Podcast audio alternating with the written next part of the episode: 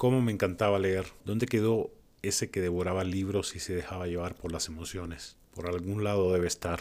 Aunque lo cierto es que no me lo tropiezo muy a menudo. Las disculpas, los miedos, las rutinas trazan el camino sin que apenas lo notes. Me gustaba leer, sí, y también escribir.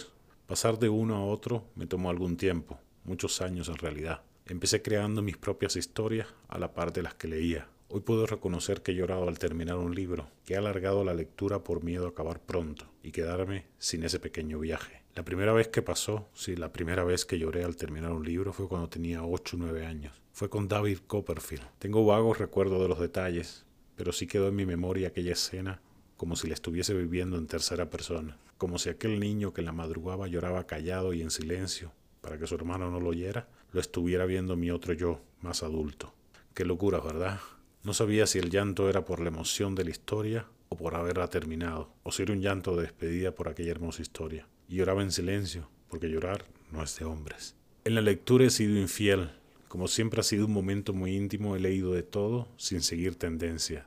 También he seguido una que otra, pero siempre a mi ritmo. Creo que es donde he sido más libre. Si eres un buen lector, te gusta escuchar historia y si tuvieses el valor, te atreverías a escribirlas también. ¿Y por qué tenemos ese miedo a escribir?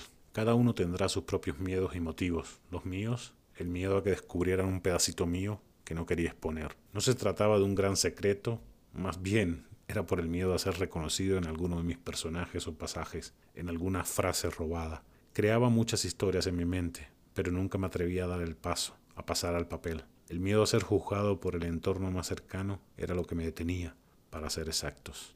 Me considero un escritor de closet, podría decir que un escritor frustrado, porque no me he atrevido a lanzarme al vacío, a enfrentar esos miedos que me acompañan, que nos acompañan a todos. Pero la vida es un camino largo que te lleva por donde menos te lo imaginas. A mí me llevó por el camino menos romántico, el mundo ejecutivo, donde gobiernan los números y no las letras. Hubo un momento que me armé de valor y pasé de ser un lector voraz a un intento de escritor. No sé si a otros les haya pasado, pero lo primero que escribí, algo que tenía que ver con el silencio, fue catártico, un viaje interior que dolió. Creo que dolió más el tratar de disfrazar ese viaje que la historia en sí, pero tenía que vivirlo. Empecé siendo meloso, usando frases inventadas para que la lectura pareciera algo más que un intento. Escribía para otros, no para mí, pero con mi historia, entre verdades a medias y fantasías de niño, joven y adulto. Las fantasías que se mezclan con la realidad y en la memoria ya no sabes si ocurrieron o si las integraste como parte de tu equipaje de recuerdos. Por ejemplo, esa frase, equipaje de recuerdos, debo haberla leído en algún lado y me la adueñé y ahora la siento tan mía que hasta puedo decir que voy a reclamar derechos de autor por ella. Ese viaje de mi primera historia que pocos han leído y no he publicado, o bueno, lo hice a medias, me dio ánimos. Fue un trayecto pesado, acelerado, como si tuviera prisa por sacar todo. No fue autobiográfico, pero sí tenía mucho de mí, bueno, casi todo de mí. Y fue escribiendo que paré de leer. Un error, lo sé,